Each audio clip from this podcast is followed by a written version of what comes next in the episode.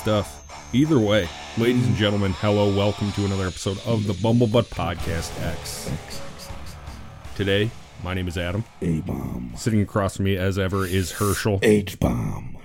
And today, Herschel, we're going to have some fun.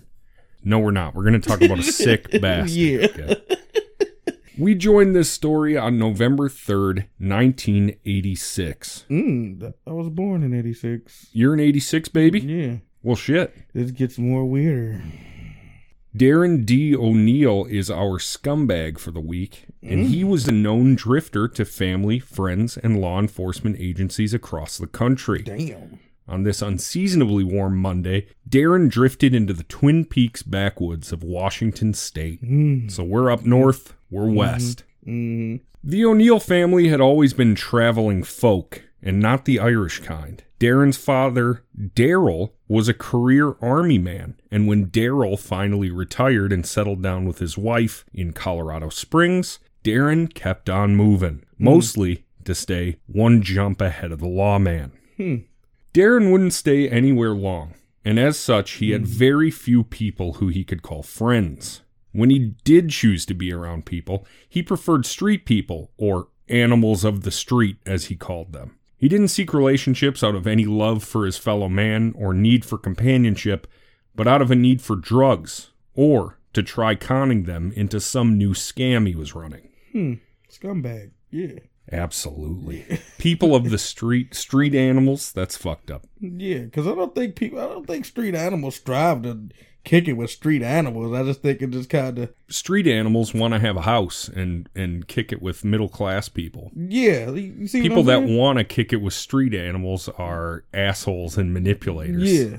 The biggest reason O'Neall hung out with society's rubbish, once again his Mhm. words, is because that's how he saw and thought of himself. Mm. And they were the least likely group of people to ever contact a police agency on him. Mm. Upon his arrival in Washington, Darren promptly contacted an old friend he'd gone to high school with who had also just moved back to the area.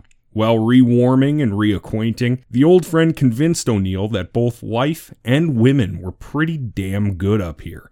He should give up the nomad lifestyle, and rent an apartment in town. Mm. Surprisingly, O'Neall said why the hell not to his pal and got himself one unit of a shabby duplex in Puyallup, a small town of about 18,000 people. He also quickly found work as a truck driver in nearby Tacoma, so he's staying in that general area, the Mhm. Seattle Tacoma area. It took less than two months before the evil that had definitely bubbled over before did so again. On January 17th, 1987, Darren's job as a long haul trucker took him about 130 miles south to Portland, Oregon. Mm. Hauling on towards his destination, O'Neall saw a very attractive 14 year old girl walking on an overpass and heading for a nearby convenience store. Darren's uncontrollable sex drive forced him to turn his rig right around for a second glance. This was a huge score for Darren. It was almost too good to be true. He parked his rig along the route she had come from and waited for her to return. Hmm. Darren's head was racing with excitement. He'd just gotten to the City of Roses, and already the perfect opportunity was before him. He quickly thought of the ideal plan to get her in the truck and lit up a camel filter while he waited for his victim to leave the store. Already. After five minutes, he used the last of his cigarette to light another and grew ever more anxious. Mm-hmm. He absent-mindedly fiddled with the long-bladed hunting knife he kept on him. He didn't know it yet, but he was about to legally commit first-degree kidnapping with the sole purpose of causing physical and psychological injury. Damn. Hey, the psychological, I wasn't expecting that. That's crazy. Yeah. And that's like the letter of the law, too. mm-hmm. That's what he was actually charged with later. Finally, the girl emerged from the store with an open bottle of pop in one hand and a Mhm. sack filled with candy in the other. There was Mhm. no time to lose, so Darren jumped into action. He hopped down from the driver's seat and went around to the sleeping quarters of the rig, pretending to be frustrated by an imaginary problem that his truck was having. Mm-hmm. He'd used this trick before to great acclaim, and there was no reason to believe it wouldn't work again. Mm. When the girl walked alongside the truck, he swung the door of the sleeping compartment open to block her forward progress, then stepped behind her to effectively block her in in all one fluid motion. Right. He had to move quickly to evade detection. She was absolutely startled and looked up confused and smiling a little at her wild eyed and hairy assailant. He smiled back at her, but his eyes were completely black. Right. The lit camel was still dangling from his lips, and then he struck like a snake, grabbing her iron tight by the front of her nylon jacket. Mm-hmm. She was frozen, unable to scream or protest as Darren lifted her up by the coat and shoved her into the sleeping compartment. He jumped up in there after her and brandished his knife. He also told her he had a gun, but she never saw the 357 Ruger that was definitely in the back of his pants. Mm. In a very matter of fact way, he told her, If you scream or try to escape, I'll kill you.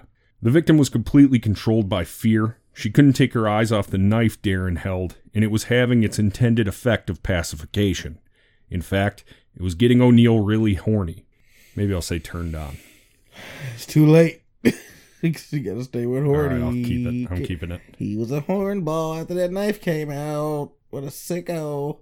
The girl was terrified and young. Her instincts told her to keep quiet and follow orders. She allowed him to stuff a rag in her mouth and didn't resist as he tied her hands and feet. When he was sure everything was tied taut, Darren left the sleeping compartment and hopped back behind the wheel. Absolutely certain the abduction had been clean and free from pot.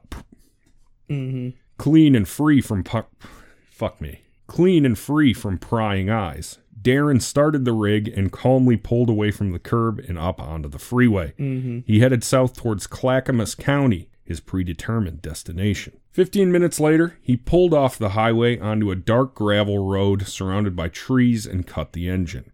He hopped down, cracked himself a warm beer, a black label beer, which was his preferred brand, and he listened for anybody that might be around. He was 100% sure this was unfindable, but he wanted to make sure that he could take his time. The only sounds he could hear were the rain lightly thudding off the top of his rig and the wind in the trees. Of course, he could hear the girl whimpering in the apartment, but Darren didn't make a sound. He was reveling in the moment, drinking in her fear before he made his appearance. Mm-hmm. He finally climbed up in the compartment and silently sat next to the girl, keeping the knife directly in her field of view. O'Neall carefully removed her restraints and at one point drew back his hand as if to slap her, but the way she reacted and flinched proved to him that that would not be necessary for her compliance. He, hmm. She would already do hmm. anything. When he told her she was to do everything he commanded without hesitation or she would suffer dearly, she nodded as if it were the most obvious idea in the world. Like, of course, that's what I'm going to do. He told her to remove her clothes and pushed her onto her back and began feeling her up and running the tip of the knife over her skin. He wriggled out of his own pants and forced himself on top of and inside of her. She didn't want to put herself in any more danger, so she did everything she was told, including oral sex. He would continue to rape her over the next two hours until he couldn't get an erection anymore, and when that occurred, O'Neall grabbed the pop bottle the girl was kidnapped with and forced it between her legs in anger. He carefully yet forcefully worked the neck of the bottle into her vagina. Now that the crimes had been committed, Darren had a real conundrum on his hands. Mm-hmm. If he finished the job by killing her, he'd probably not get caught. But if he did, that was a certain one way ticket to the electric chair. Yeah, for sure. He openly talked to himself about his options, one of them killing her, of course, but she cried, pleaded, and promised not to say a single word if he'd just let her go right here and she'd find her own way back home. Mm. Darren took satisfaction in remaining silent to her cries, pretending to be lost in his own thought. Suddenly, he grinned and told her he was going to drive her down to California and sell her to Mexican sex slave ringers. That's fucked up. But in the end, after making her promise that she wouldn't say anything, he agreed to let her go, but not here. He made her dress, then ride up front with him as he drove her back to the city and dropped her off in a location where she could easily find her way home. When the 14 year old girl walked in the door, thankfully and refreshingly, her parents were awake and in a full blown panic about where the hell their daughter was. That's it, bro. The victim's parents had already called police, but what were they told, Herschel? Not enough time had passed to file a missing persons report. report. she was more than likely a statistical teen runaway. Well, when she walked in and recounted her story, the mm. police were very, very interested.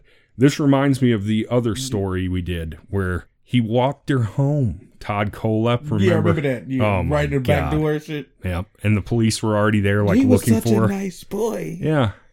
Thanks, Mama Kohlhepp. Yeah, dude. You fucking Regina. I still remember her name, Regina. Trying to get a boy off and then not try to get a boy off. Oof. As soon as it became not her responsibility when he was a kid, she was like, "Eh, he's bad. He's the worst. He doesn't mean any of it. Back to this case. hmm The victim was rushed to a Portland area hospital where she was given a full exam and rape kit. After the testing, the girl was interviewed by Portland PD Detective Bill Carter. She described her attacker to the detective as a white male, about 160 pounds, with thick mustache and beard, and he had somewhat crooked teeth. Mm. Even with this rock star description, I left a lot of it out, but she actually mm-hmm. did have a great description of mm. Darren. It would be six months before she could positively ID her attacker as Darren D. O'Neall. In the mm. meantime, Darren, already a master of mm. disguise and staying one step ahead of the law, moved from Puyallup, Puy, Puyallup, I don't know how to say it, Puyallup. That's what I'm going to say. So as soon as he did that, that's when he skipped town. Changed his haircut, moved mm-hmm. town. So Moved he to would the- be. So six months later, he would be in pull up when. Well, probably matter of fact, keep going. My fault. Sure. And he moved to the mm-hmm. nearby town of Edgewood. Mm-hmm. He never returned to his trucking job and instead mm-hmm. signed on as a cabinet laminator in his new town. There was a company there. Okay, what's a? You don't even know what a cabinet laminator is, do you? Well, somebody assembles the cabinet and then you put the laminate over the top, Okay. make it protective and stuff. yeah, yeah, yeah. Maybe maybe like- there's a like, huge uh, business for that. doing the there. floors. Yeah, On laminate on the uh, floors. on the um cars. You know how you put the plastic on. Perfect. Perfect. Perfect. you know, yeah. Almost two months after the attack in Oregon, Darren met attractive Mary Barnes at Baldy's Tavern in Puyallup in March of 1987. Mm.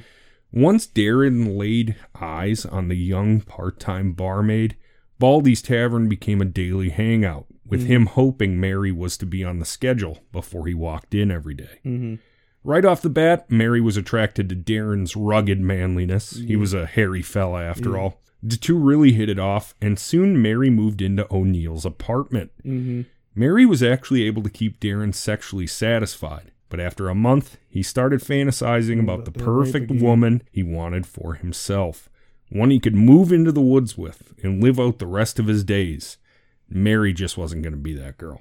In the very wee hours of the morning on March 28th at Baldy's Tavern, just after midnight, O'Neall began making eyes at a beautiful woman seated just across the bar. Right. Keep in mind, Mary was bartending that night, Mm. so he's just hitting on everything. Damn, the bartender, the dude, the dog. This was the fantasy woman to become a hermit with him. Her name was Rockin' Robin Smith. She was 22 years old, 5'3, 115 pounds, blonde haired, blue eyed. There was one hiccup to Darren's plan of committing himself, mind, body, and soul to her right on the spot. And what's that? She was at the bar with her fiance, 23 year old Laren Croston. You know what? That'll definitely uh, put a hole in your plans, man. monkey wrench right there. Like, damn, you should even stop looking. But what did he do? well, what did he do? Yeah. O'Neall's first order of business had to be separating Laren from Robin so he could speak to her. Mm. Darren forced his girlfriend Mary to announce to the bar there was going to be an after party at Darren and her apartment once the bar closed. Hmm. Small group of people, including Robin and Laren, went, and the drinking and partying continued well into the morning. Would you do something like that? I've d- I have done something. Damn, somebody random motherfucker said at the party at Let's go. shit. hmm Uh, I mean, what's what's the what's there to be scared about? Everybody was- else is going. It was like me, Casey, and I don't know if you ever met my tattoo artist Jesse. Mm-mm. Was he there when you were there? Mm-mm. So it was like, what? What's But it, but it- but it was more than just y'all three. It was yeah, yeah, like a bunch of yeah, people. yeah. Just like I said, what's there to be afraid of? Everybody Mm-hmm. else is going like, hmm damn. Now it makes you just watch that shit, man. Don't trust nobody. Man, bring your own drink. Yes. Mhm. Fuck. Especially after watching Dark Side of the Ring, all about Yeah. wrestling and stuff, and they would just mickey each other for fun. that, yeah. that's so ridiculous. He's like, bro, you should watch that. you should watch that shit, bro. It's It's so good. Dark side of the ring. And it's even it's even people I didn't really care that much about, like Kanyon. I don't care about Chris Kanyon. Fucking great story. Uh, Fantastic. Wasn't he a jobber though? He was a jobberito, but why was he a jobberito? Because he Hmm. was gay, and that was not cool in the wrestling business. And they didn't all. know this. They did. Some people did, but Kanyon was like a huge homophobe. Like, I don't have time for these fucking f- beep. You know what I'm saying? Mm. But that's kind of how closeted gay people are, I believe. They become they- self hating Yeah. and homophobic to the nth degree. Yep. They'll hate on uh, they'll hate on you being that way and then still be that way. But the Pillman one was incredible. Brian Pillman. It's my boy. I love Brian Pillman. At 5 a.m., Darren finally got his wish to talk to Robin alone as Laren suddenly left the party to get his fishing gear. Hmm. He was going to be picked up from his place at 6 a.m. from some other friends, and he didn't want to miss the day on the lake. Mm-hmm. He kissed Robin goodbye and rushed out the door. Let's take a small break and talk about Rockin' Robin Smith. What's up with Rock? She was born a tiny four pound baby to Edna and Stu Smith and was surrounded with love. At 12, the Smiths moved all the way across the country from Connecticut to the Pacific Northwest. Although Robin was considered serene and shy as a teenager, mm-hmm. she absolutely loved dancing to music on the radio, hence the nickname Rockin' Robin. Mm. Here's where I relate to her a bit. She wasn't always seen as a friendly child, which definitely happens to those that are uh, cripplingly shy. Mm-hmm. Robin was seen to be cold or aloof, but really, she was a deep, complex being, fully devoted to her friends and family. According to her family, that shyness never left Robin, and it took a lot of effort to get to know her. Hmm. It was only after you really put in the work that she would become comfortable enough to give you her insight, and only one or two outside of her family would ever know her innermost feelings. Otherwise, Robin kept it in. Like a lot of kids, Robin was afraid of the dark. Like the shyness, Stu and Edna thought Robin would outgrow this phase, mm-hmm. but just like the shyness, she never did. She was much more comfortable just staying at home than her classmates. She did do some things to gain acceptance from her peers, like smoking cigarettes, but never really did anything to cause her parents actual grief or mm. worry. Even though Robin got good grades in school, she hated going there, and it wasn't long before Edna was barely able to get her out of bed for it. Mm-hmm. Still, even occasionally showing up late didn't cause problems for anyone. She was just a good kid. She ran across a problem too difficult to solve, or someone was picking on her. She could always run to her mother for help and guidance, and Edna was always receptive and ready to help. You sound like a regular kid. Exactly. Just a fucking girl. Just a regular girl. Mm-hmm. In 1978, Stu and Edna split up, and that was a catastrophic year for uh, young Robin. She withdrew completely into her own shell, didn't speak a single word to Edna for over a year. Damn. Fast forward a couple years, by 1982, Robin was not exactly Mrs. Outgoing, but she was really coming into her own. She'd upgraded herself from shut in to wallflower, and Robin ran with two other girls named Julie and Trish, and they were inseparable, shattering Robin past wallflower and into the life of the party status. Damn. This group, obviously, since they were so tight, earned the nickname of the Three Musketeers. Mm. Just a few months into this new Robin, Trish suddenly told the group she was moving to California to find a job and live with a friend. Robin was in a world of hurt to see her confidant go, but didn't make it Trish's problem. She only tearfully told her friend to stay away from drugs and prostitution, Mm-hmm. and if anything ever felt wrong, You come back. come straight home. You don't have to stay with your parents, you can stay with my parents because you're more than welcome to stay with Robin and Edna. Sweet. Two months later, out of the blue, Robin gets a call from Trish. There was something in Trish's voice that made Robin uneasy, but she was being tight lipped and Robin didn't want to push. She just reminded Trish she was welcome anytime. Mm-hmm. Two days later, while Robin was watching the news, she saw a report of a young girl who'd been murdered on the SeaTac Strip. Damn. This was a busy, busy street of restaurants, stores, and hotels on the way to the Seattle Tacoma International Airport. Mm-hmm. But that couldn't have been Trish. She was in California. Right. More than likely, Robin thought this was another victim of the Green River Killer who'd been preying on prostitutes all over Washington. Damn. You see, Herschel, for every fancy hotel on the SeaTac Strip, there were two sex motels. Prostitutes there came in two forms those on the way up and those on the way down, and both plied their trade everywhere along the strip. Mm. Naturally, when this girl was found dead, the public chalked it up to the Green River Killer and just another prostitute who met an early and unpleasant end. Just a streetwalker did. And just another another another whore dead. We're fine. We're not streetwalkers. We're regular people. Yeah. Police, on the other hand, knew this wasn't the work of Green River Killer. Hmm. Although the victim was indeed a prostitute, her murder didn't fit his MO. The cops couldn't initially ID the girl. She'd been raped and then stabbed to death in an upstairs unit of an apartment building.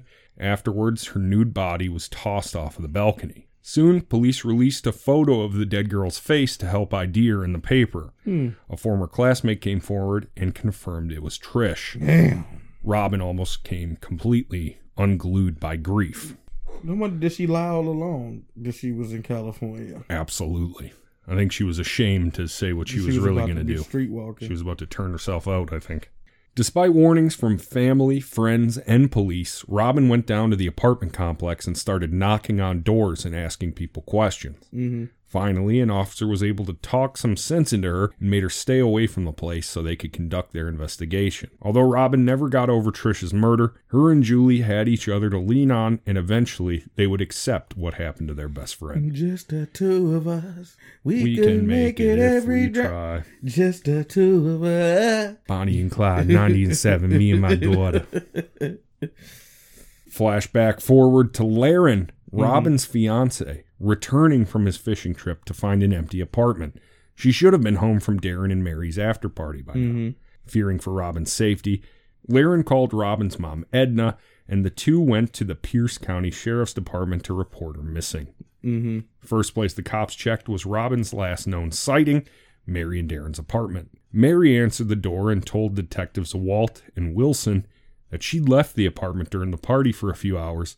When she returned, Darren was gone, as well as Robin, a bunch of camping equipment, food, clothing, and an electrical cord for the television. Detectives certainly thought that part was strange. Mm. According to Mary, O'Neall often carried a knife on his belt and another in his boot. She also said Darren had survivalist skills from his time as a Green Beret and Army Ranger. Yeah, that's definitely too many knives just for a regular walk. Like, yeah, you know what I'm saying? Yeah. And why do you need camping gear and shit? Yeah. You You're with a you're with Mary and she's engaged to Laren. So Mhm. why would you go on an unannounced camping trip? Yeah, that's strange. Investigators discovered that Darren had no special forces training and was in fact just an enlisted man in the regular army. Mm. Mary said her boyfriend O'Neall usually dressed in western wear, including jeans, boots, and a cowboy hat. Mm. He would also frequently change his appearance by growing and cutting his head and facial hair. Mm. For example, one day he'd have a mullet and a mustache, and the next time you saw him, he'd have a crew cut and a goatee. He would also sometimes add in wire rim glasses. At about 1:30 p.m. on the day Robin failed to return home, Mm. Darren O'Neall showed up at a friend's place driving a 1972 Chrysler New Yorker with Montana plates. Mm. He explained to the friend that he was going away for a while Mm. and asked the friend to watch one of his dogs and also give him a check so he could pick up a truck where he was going. O'Neall walked back to the car to get the dog, and the friend noticed something was hitting the back seat from the trunk, like hard. You probably like, O'Neall said it was the other dog, and he had it in there as a form of punishment. The friend Mhm. said, That's fucking sick. You don't put a dog in a trunk for any reason. And then he took O'Neall's dog and walked away without writing him that check. He drove right off. Not the dog in the trunk, mind you, the one that he asked him to uh, walk. nah, yeah, yeah. I already knew that wasn't the dog in the trunk. O'Neall, I already knew that. O'Neall, A form of punishment? yeah, I guess he was being a bad dog. No, dude knew what that was, but he was faking himself out. I think like, so too. no, that couldn't have been. There's no way. Yeah. Darren wouldn't do that. O'Neall's friend told detectives Wilson and Walt that Darren seemed very nervous and was definitely hiding something. Mm-hmm. Also, he didn't hear a dog barking from the trunk, which Mhm. should have accompanied the thumps against the back seat. Mm-hmm. Later, Robin's relatives found the second dog that was supposedly in the trunk abandoned and hungry in Darren's apartment. Mm. A little later in the evening, a man fitting Darren O'Neall's description of a teardrop tattoo on his cheek and June tattooed across his knuckles got treatment at a local hospital for facial cuts and scrapes. Mm. The next morning, witnesses saw the same identifying marks on a man at the Safeway grocery store in Enumclaw, Washington. He bought pastry, cigarettes, and black label beer, That's kind of. You don't think that's strange to go get treated for cuts and scrapes? and not offer like an explanation. I'm sure he did. I'm sure he was like, I got drunk But and even fell still, down. just to go. Like, why do you need to go to the doctor for that, first of all? That's true. Just put some neosporin on it or whatever. yeah, do you want to get caught? Put or identified? Yeah, exactly. Exactly. I don't know. Investigators would later discover that Black Label beer was his preferred brand. Mm-hmm. Just two hours later, a construction worker remembered seeing a guy that looked like Charles Manson driving an old Chrysler New Yorker, waiting in traffic for road work near the Greenwater area of Mount Rainier. I, I can imagine that. Damn, this motherfucker looked like Charles Manson This motherfucker. in the New Yorker. Did he break out? Yeah, fucking. Chrysler New Yorker. You sticking out, my dude. The construction worker remembered him specifically because, unlike every other car going up the mountain, he did not have skis on the top. Mm-mm. Also, unlike everyone else, this guy pulled off the road down a small logging service road, Mm-hmm. waited for 20 minutes, then turned around and came back the way he'd come. So, what the fuck was he doing? It was during this time, when he was spotted by the construction worker, that detectives theorized Darren pulled off the highway and onto that logging road in order to dump Robin's corpse. Mm. Couldn't because of the goddamn workers. He actually did, but he went down that logging road and then they kind of lost sight of him, came back, came back the way he came. Did he already dumped it and he was out? About 20 minutes. That sounds about right. But the But they still, up. at this point, they hadn't recovered Robin's body. Uh-huh. They didn't know. They don't know where she is. Thankfully, the investigation so far found enough hinky shit that the Mm-hmm. usual wait time to file a missing persons report was waived. It was completely out of character for a single Robin to run away with Darren O'Neall, let alone one so happily engaged to Laren Croston. Mm-hmm. APBs were put out on both Robin Smith and Darren O'Neall. He was described as 5'11, 170 pounds, medium build, blue eyes, blonde hair, light complexion. He also had a vertical scar on his right cheek and a small five point star tattoo that looks like a teardrop. Mm. That's the people thought it was a teardrop, but it was a little Five point star. Another day passed, and on Monday, March 30th, 1987, Darren's Chrysler New Yorker was found abandoned near a rest stop 15 miles from Everett, Washington, mm-hmm. north of Seattle on Interstate 5. Inside the trunk, detectives found the blood soaked jacket that belonged to Robin Smith, two teeth, a bone fragment, and a heavily blood stained interior. Police suspected O'Neall had beaten Robin with a hammer or some other heavy instrument while she was in the trunk, and detectives at this point gave up all hope that Robin was still alive. Her mother, Edna, however, could not. And, and and you know just a stream of uh, uh snatchings and nobody coming back up. You will have to assume, yeah, that's it. But if you're a mom, It's always hope. you can't give up. Can't give up hope.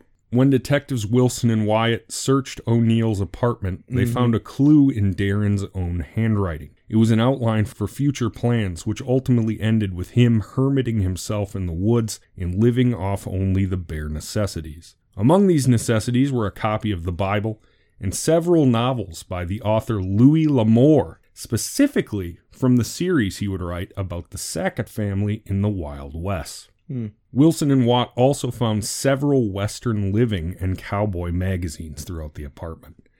So he really wanted to cosplay as a cowboy. He wanted to pro- he wanted to go to Westworld, I think. Mm-hmm. Wilson soon learned from a colleague in Idaho that while drifting in that state, O'Neall had gone by the name of Larry Sackett, a character in one of the novels. More evidence of Darren's Western obsession surfaced when an insurance card was found in the name of Zebulon J. McCranahan, Zebulon. another name from a L'Amour book. Them like Zebulon.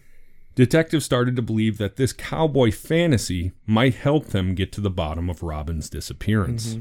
Despite police's urges to just let them do their job and investigate, Mother Edna was not having it and thought police were shitting this whole thing up. She orchestrated a bunch of volunteers to storm O'Neall's apartment and mm-hmm. search it thoroughly top to bottom. I agree with the first part. The second part, no. You wouldn't do like an unauthorized break and enter search of somebody of a killer's if, if they, apartment. I guess if they already searched it, yes, maybe. Especially if I'm hiring my own people. sure. No, Well, but you- I'm not- volunteers.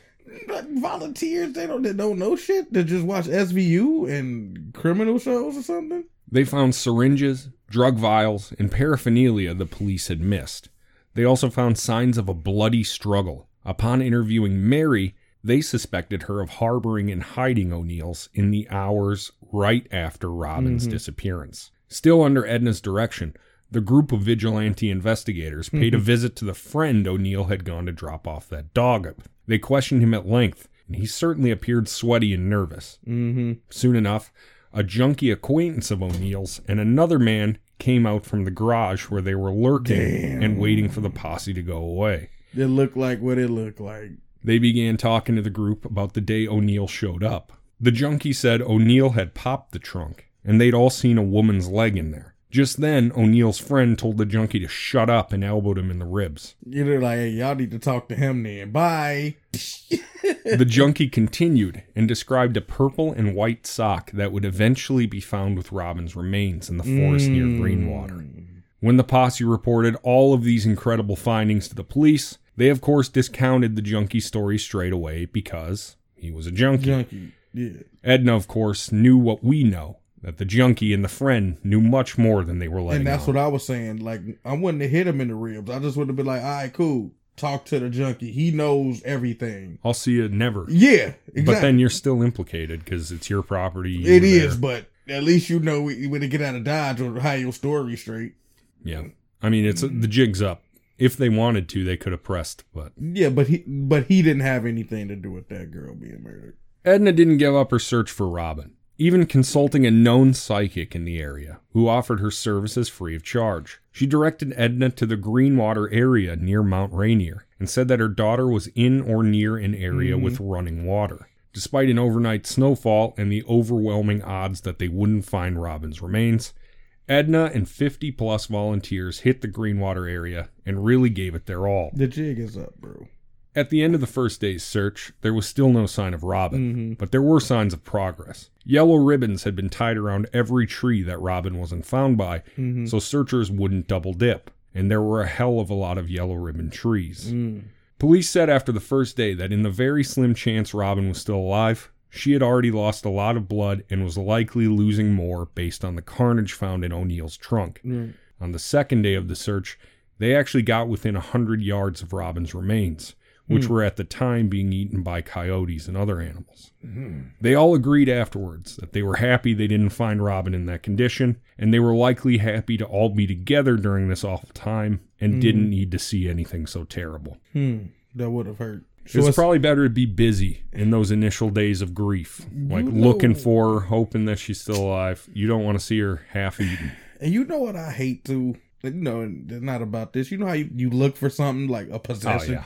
And dude, it's the last place you look. I wish. I wish it was. Like, dude, I wish the first place that I looked was the last place that I Yep. looked because it's always in the last place you look. Process of elimination. And it always goes to the last place. Mm-hmm. Or the first place and you didn't see it for some reason. Oh, I I hate that one. Like I'm looking for the thing, Like- stared right at it, and for some reason my brain pretended it didn't- didn't yeah. exist. Like, like, oh, and that happens with a lot with moms too. Go get it out of the mama. I don't see it, mm-hmm. mama. Mm-hmm. If I go in there and find that, you mm-hmm. get the whooping. Damn, I'm getting the whooping. Yep. dog. Because I know it's just like before you even go in there, you know you're getting the whooping. Oh, Like, yeah. she's gonna find it, bro. Like, did she do that on purpose? I swear, bro. She's a witch, bro. I'm a warlock. I'm going to try to get myself out of this asshole if I disappear and shit. yeah. The clue that finally locked Darren to the Chrysler New Yorker came when detectives located the guy it was stolen from. mm-hmm. A long haul trucker had befriended O'Neall in Nampa, Idaho after picking him up as a hitchhiker. The man claimed that the hitchhiker had identified himself as Jerry Zebulon McCranahan, Mm. and he resided with the man in his home from October 15th through November 2nd, 1986. So he picked up a hitchhiker, picked up our boy Darren, And and then we're just like, hey, stay with me for the next fucking two weeks. he homed him. He did home him. On November 2nd, uh, the man said that he had left for a job and had entrusted the Chrysler to McCranahan during his absence so he could run errands, stuff like that. When he returned home on the 4th, he found the vehicle, a 357 Ruger, $200 in cash, and Zebulon McCranahan all missing. The man promptly identified McCranahan as Darren O'Neall when mm-hmm. they showed him a photo spread. Mm-hmm. They said, Show me Zebulon. Darren. So, but he filed the report then. Yeah, but it was in Idaho. Right. know, so, they it's ain't like, fuck. communicating like that. And they thought that his name was Zebulon Jerry McCranahan. the Pierce County detective soon turned up O'Neall's extensive criminal history, but it would still be at least two months before they linked him to the January kidnapping and rape charges involving our first girl in Portland. And that's just our first girl in the story. That is not the first girl. hmm They discovered that he was arrested on March 12, 1982, in Colorado Springs for obstructing police and disturbing the peace. hmm In September 82, he was cited for damaging private property and committing third degree assault. Mm-hmm. In October 82, he was again cited for public drinking. In November 84, he was charged with first degree sexual assault, a charge that was later reduced to hmm. aggravated robbery. Those charges were ultimately dismissed because the complaining witness happened to be a prostitute mm-hmm. and could not be located for the trial. In July 1986, O'Neall committed a second degree sexual assault for which he was arrested and hmm. later skipped out on bail on. There were also a number of public indecency offenses on his record, such as urinating and defecating in hmm. public. Yeah, he didn't give a fuck. On April 24th, 1987, an individual who identified himself as Mike James Johnson was hired as a bartender at the La Paloma restaurant in mm-hmm. Bellingham, Washington. It was there that O'Neall, posing as Johnson, met the pretty lady Wendy Ogg, mm-hmm. 29 year old beauty school student and mother of two children. O'Neall and Ogg were last seen together leaving the La Paloma on April 25th during the early morning hours. Mm-hmm. Not surprisingly, Ogg was not heard from again, and worried family members reported her unexplained disappearance to the police. A subsequent search of Ogg's Bellingham apartment revealed signs of a struggle, pools of blood, and blood soaked bed sheets and linen. Mm-hmm. Peter tracks, aka dried semen, was also found on the bed sheets. The considerable evidence found inside Wendy Ogg's apartment suggested that a sexual assault had occurred there. Who says Peter tracks? Bro? That's a ridiculous thing to say. Who, who, where, where did you get that? Where did you get that? That's from the research, baby. And they say Peter tracks. Somebody Oh, said okay. Peter tracks. All right. Is that? I had to put that- it in there. Is that Googleable? I don't know yet. Somebody will find out, that's for sure. After an APB was issued for O'Neall, a U.S. Customs agent soon reported having taken a photograph of O'Neall driving Ogg's car as he came back across the border into the U.S. from Canada Mm. in the time frame when Wendy disappeared. O'Neall was the only person visible in the car in that spot check photo. Mm. A week later, on Saturday, May 2nd, 1987, Ogg's 1972 Ford Torino was found abandoned in Eugene, Oregon, and a man later identified as O'Neall was reported as having been seen at several locations in downtown Eugene attempting to sell a gold chain. According to Detective J.T. Parr of the Eugene PD, fingerprints taken from a food wrapper in Ogg's automobile and from a job application submitted by Johnson were eventually identified as those of Darren D. O'Neall. So the dragnet's closing, mm-hmm. that's for sure. Police by now admitted that it could be difficult to find Darren. Mm-hmm. His history clearly showed that he changed his hairstyle and appearance frequently, and the effect was often dramatic. Wanted posters distributed shortly after Wendy Ogg's disappearance expressed a new sense of mm-hmm. urgency because the police now feared that O'Neall had killed twice, could be ready to strike again at any time. Mm-hmm. Both Robin and Wendy, police pointed out, were met by O'Neall on a Friday and disappeared late on a Friday night or early Saturday. Mm-hmm. Both cars, Wendy's and the Chrysler, were believed dumped on a Monday morning. The two occurrences were exactly four weeks apart, and the four week anniversary of Wendy's disappearance was quickly approaching. Murder charges were filed against O'Neall, in part due to Edna's urging the police to do something in connection with Robin's death, despite the fact that her remains had not yet been located. Police agreed that the heavier charge of murder would help intensify the effort to locate O'Neall, freeing up more resources, mm-hmm. investigators, that kind of stuff. Right. With Edna's assistance, wanted for murder posters were distributed to all stores selling books by O'Neall's favorite author, Louis L'Amour, mm. and to beauty shops because O'Neall often had his hair permed, hmm. and other locations throughout western Washington because of concerns that O'Neall was still in the Puget Sound area. A possible sighting, only one of many, had been reported a week earlier near Mount Rainier. That's actually pretty um smart to do. That's brilliant. Yeah. When I when I first read that, I was like, "Wow, they I wouldn't have thought of any of those things." Like going to Barnes and Noble. Mm-hmm. It's his favorite author, Louis L'Amour. Maybe they sold him some fucking saying, Louis L'Amour books. It what it sounds like too. Like some part of the force is probably writing it off, and some parts of the force are really taking the fucking job seriously. It's usually how it works, isn't it? Until they get like a task force assembled or Yeah. something. On Monday, May 25th, 1987, the day that Memorial Day was officially observed that year, skeletal remains were discovered by hikers in the same general wooded area previously searched by Edna and her mm-hmm. volunteers near Greenwater. It was the same area in which the psychic had directed Edna to search, and the remains were scattered over an area near a running stream, like she said, on or near running water. I'm all, you know, I'm always when somebody says shit like that. That's crazy to me. It doesn't make sense how, like, because we had that famous psychic on here too when we were doing that old Mhm. school one, and he like had three things right. Yeah, and remember he was- sat on the gravestones did, and that. bro, that was I was freaked out that whole night. Well, at least two hours after that. Couple hours. Yeah.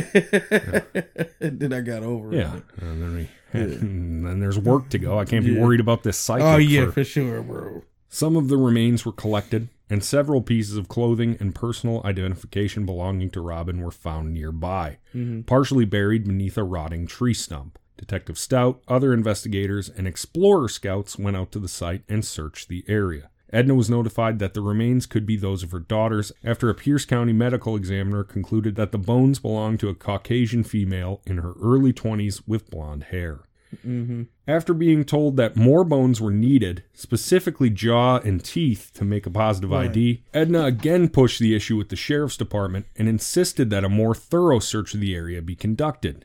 She was told that searchers would go back out and excavate the wooded area just as soon as time and manpower allowed. They keep shifting her off, like, and she's got the fucking right of it. They searched the. F- if they would have had an actual police search, they would have discovered her remains wa- way back when they were doing yellow ribbons. She came up with mo- if you give her that information about the um you know that they did that was smart going to check the perm places, she would have been gone with that shit. Easy. She's a beast, bro. They should put a little star on her chest They and should, make her bro. the fucking lead detective here. They should, bro. Damn, re- re- redo it because I had to redo the house. Yeah.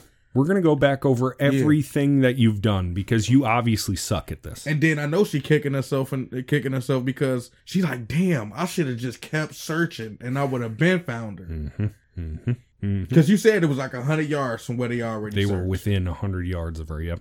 And I know, and I know when they heard that the creek with the stream, you was like, "We checked there, but we didn't check there. It was right there, hundred yards." I'm just, I bet you could see one of the trees that they tied a ribbon bro. on from where her body was. Yeah, yeah. Edna couldn't wait for the sheriff's department, which was already overworked and understaffed, and took it upon herself to go to the location to dig and search for the additional bones and mm-hmm. teeth needed to make a positive ID. As a result of her efforts, which consisted of hands and knees searches over a two week period, she found the additional bones that were needed, including a jawbone. After a dental comparison of the jawbone was conducted, authorities positively concluded that the remains were indeed those of Robin Smith. Robin, said the police, had been beaten to death with a heavy object like a hammer. Mm-hmm. An additional search of the area turned up a rusty hammer in the nearby stream. Mm. At this time, Laren Croston was even more despondent over her fiance's death, despite the fact that he had done everything he could to help the police find the killer. He continued to blame himself, saying that he shouldn't have left O'Neall's apartment and gone fishing. Edna did everything she could to try and comfort him, but to no avail. He eventually sought professional help and was placed on antidepressants. Mm, But that's nothing to be wrong. Nothing, nothing wrong with that. I got mine right over there. Because he went because he went fishing though. Which everybody goes fishing. You, you just don't expect your fiance to get murdered, but everybody goes And, fishing. and then this was and this was the next day though, right? Too. the very next, Yeah. it was like four hours later that he came back. mm-hmm. Like And- that afternoon, he came back to the apartment. I was like, "Where the hell's she? Should be back from Darren's by now." I wouldn't have never left my girl there though. I guess not. Yeah. No, I'm well. I could. Hey, if I'm hey, I'm we Well, need to hit. I'm trying to hit before I go fishing too. Like you know what I'm saying? fish. Yeah, like I don't know. Even if I ain't trying to hit, if I got about to go eat, I'm finna do it with my girl. Yeah. You know what I'm saying? We out. Let's get some Denny's. Exactly. Like I'm not finna leave my girl, bro. At no strange place where everybody's strangers. all the time. Well, they're all bar friends from Baldy's Tavern. Meanwhile, on Sunday, June 13th, 1987, while detectives in Washington and Oregon were busy running down leads to O'Neall's mm-hmm. whereabouts, the nude body of Leah Elizabeth Schubert, 22, was discovered by a passing motorist along I 84 in eastern Oregon, hmm. about 12 miles east of the town of La Grande. Hmm. When the motorist stopped to relieve himself at the side of the road, it was near dusk and he spotted a frighteningly familiar form lying at the bottom of an embankment. When he investigated further, he discovered, much to his horror, that it was the dead nude body of a rapidly decomposing female. Mm-hmm. Horrified, he reported his grim discovery to Oregon State Police.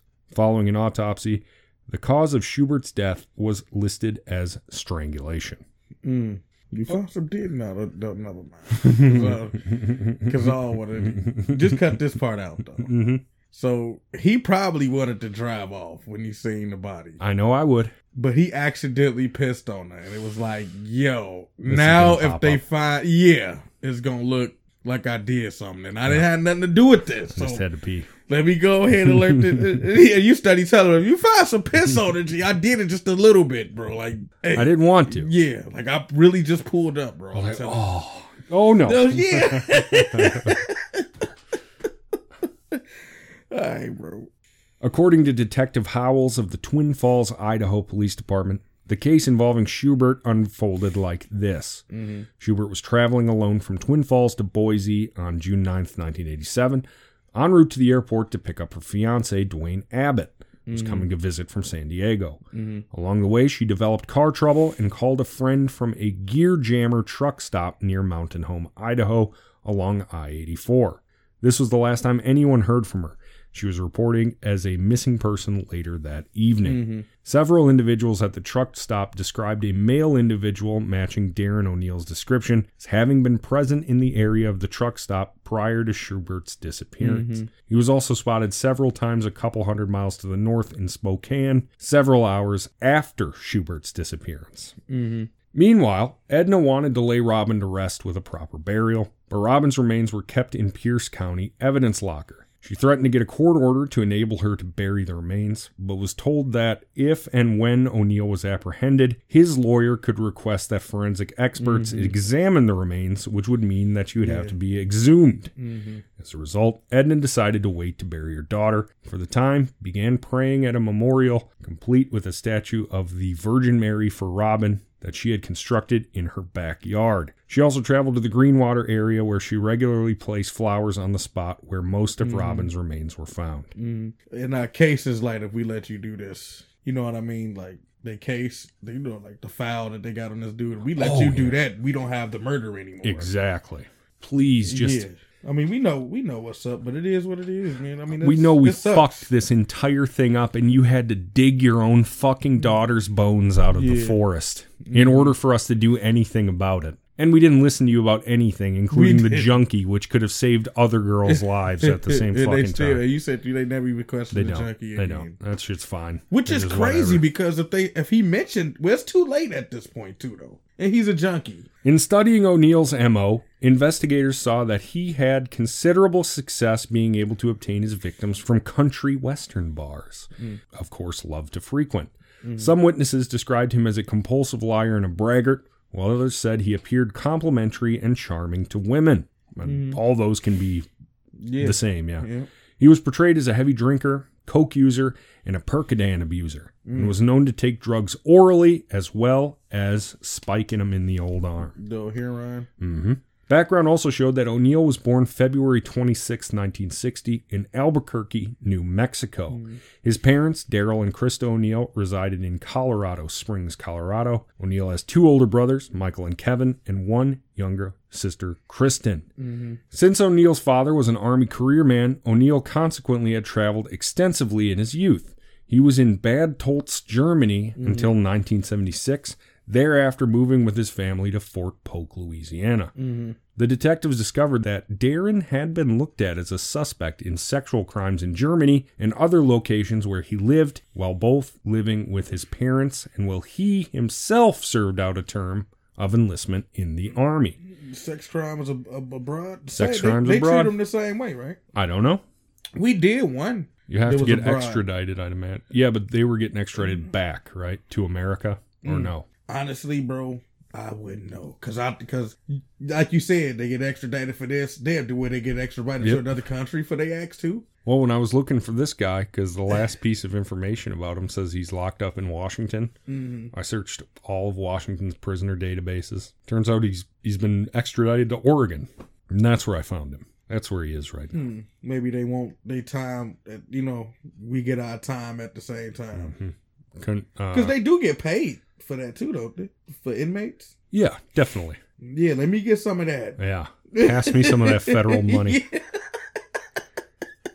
O'Neall attended a high school in the Fort Polk, Louisiana area and later married his high school sweetheart, June Hodges. Mhm. O'Neall has one son by June, who was born on November 20th, 1981, named Chris O'Neall. Christopher was being raised by O'Neall's parents while O'Neall was on the run, who legally adopted him after O'Neall ran afoul of the law. So his hmm. grandparents are now his legal parents because Darren's a fucking asshole. Although O'Neall was not formally divorced from June, he had a hmm. common law wife who resides in Levittown, Pennsylvania. From that relationship, another son, Jason, was born. After O'Neall enlisted in the Army, he served for a short time in Bremerhaven, Germany, and was discharged on February 28, 1982. Mm-hmm. Thereafter, O'Neall returned to Colorado Springs and began his known criminal history where we are today. At one point, Detective Terry Wilson and the Pierce County Sheriff's Department asked the FBI's Behavioral Science Unit to do a psychological profile, and the FBI complied.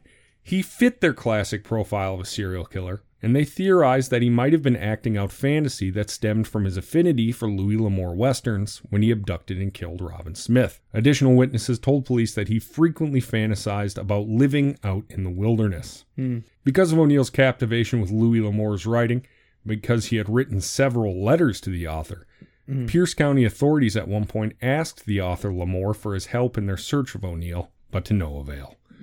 Apparently, L'Amour had never heard of O'Neall, Yeah. had not been contacted by him. Right. Also, as a result of the FBI's profile and O'Neall's fascination with the outdoors, the Green River Task Force started looking closely at O'Neall mm. as a possible suspect for those serial killers. Mm, and, and- He was, of course, ruled out. and what are the chances that this dude writes what he actually lives? It's a fantasy, probably what he's writing. You know what I mean? Like he's probably not even in the West. He's in the city. Louis L'Amour? Yeah. Yeah. And not to mention, if he did get fan mail, it probably went to like a fan mail service. Yeah, to like, get it all get burned. Yep. but they thought like I don't know they were in contact or something because he was so obsessed. But that's not how that works. I mean, it don't hurt if he's if he's willing to cooperate and answer these questions. Then we ask him the question. That's it. But it was a dead end. Completely closed door. Dead fucking end. He was like, but thanks though for Mhm. letting me know there's a maniac. As their hunt for O'Neall continued, investigators learned from witnesses that O'Neall actually knew very little about the outdoors, despite mm-hmm. that he was obsessed with being a rugged outdoorsman. Mm-hmm. He was a fucking poser. They uncovered information that showed O'Neall claimed to have worked on a relative's horse ranch in Montana and mm-hmm. often spoke about moving to Alaska, Montana, Colorado, or Canada, mm-hmm. but they found no trace of him in any of those states and no relative's horse ranch either. After moving throughout the Midwestern and Southern states and living under a number of aliases throughout the summer of 87, O'Neall's growing notoriety in suspected crimes got him a place on the FBI's 10 most wanted list. Damn. At one point, he took the name John Mayo and found himself a new girlfriend down in Tennessee. Mm. He lived with the woman for a while and ditched her in Louisiana. He stole her car and fled to Lakeland, Florida, where he settled briefly.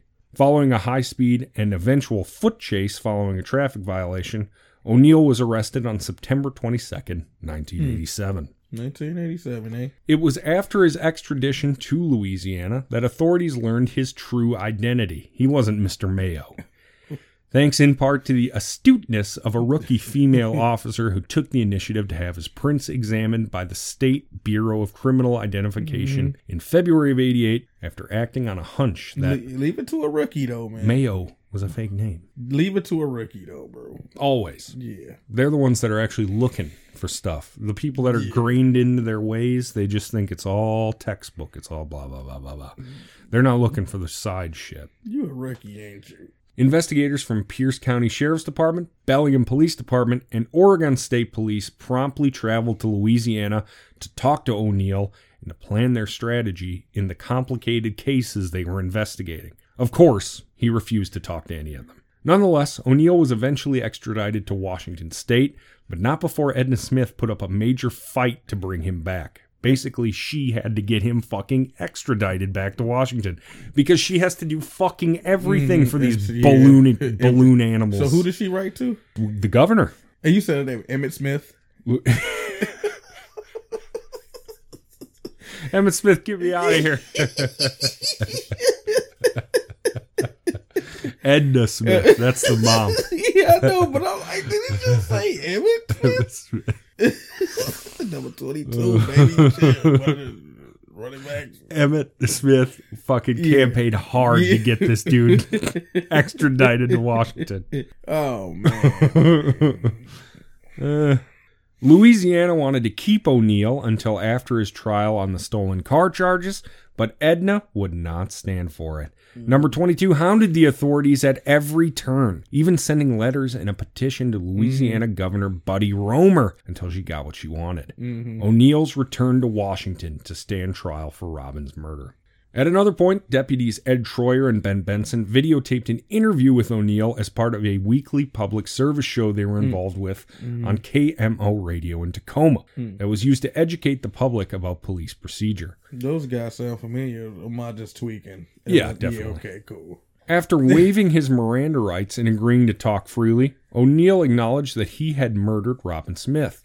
He refused, however, to say anything about Wendy Ogg or Lisa Schubert. Mm-hmm. Short time before O'Neall's trial was set to begin, tragedy struck again when Laren Croston, Robin Smith's fiance, Mm-hmm. and the state's star witness against O'Neall, unexpectedly died from ingesting an overdose of prescription drugs and alcohol. Mm. Although Croston's death was officially ruled an accident, Mm-hmm. Croston, according to Edna Smith, never got over Robin's murder and died of a broken heart after more than a year of being depressed and despondent. I mean, that could be not not. di-. Let's say he died of a broken heart, Yeah. but well, he died of drug and alcohol overdose overdose that was brought on by a broken heart. Let's put it that way. Uh-huh. On Wednesday, January 4th, 1989, during jury selection, O'Neall abruptly, and to the surprise of everyone, announced that he wanted to plead guilty to murdering Robin Smith. To Edna's dismay, after being robbed of the right to a trial in her daughter's death, O'Neall received a life sentence, which in Washington amounted to a maximum of 27 years and 9 months. He is serving his time for that in Walla Walla. 27 years, bro? And nine months. Did That's that, it. that, dude, you could do 27 years. Standing on your head. You can do it. Are you serious, bro?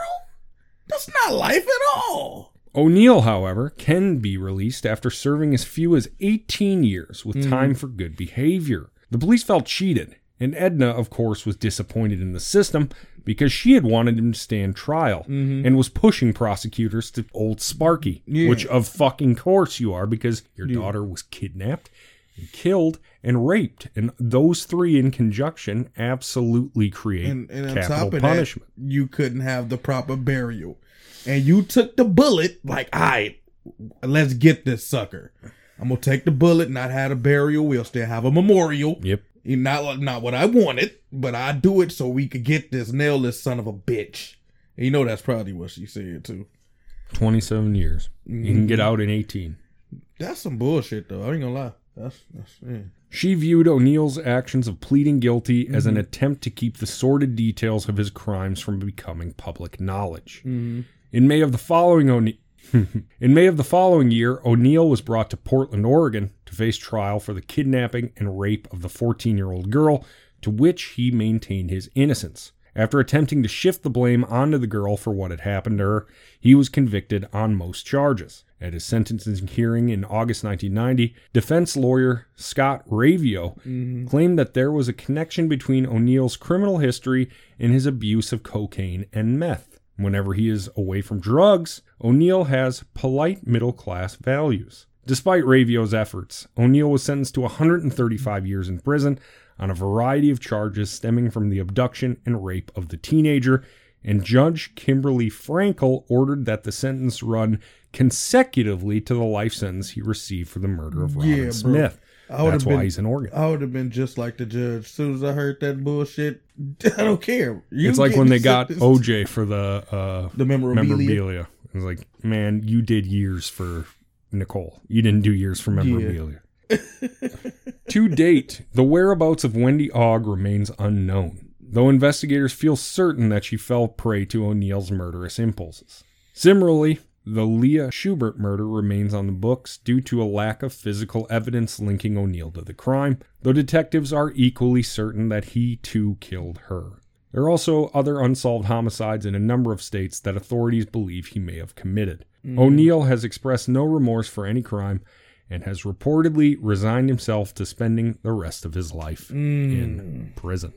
Darren D. O'Neall. Mm. Currently in Oregon. Yeah, you did your research. You said first you thought he was in Washington. Mm-hmm. Listen, everybody, that's going to do it for all of us here at the Bumblebutt Podcast X. That has been the story of Darren D. O'Neall. I've been Adam. A bomb. That's been Herschel. H bomb. And listen, we will see you the next time Yeah. we create a baller episode. All right? So uh, stay sexy. Bye. Yeah.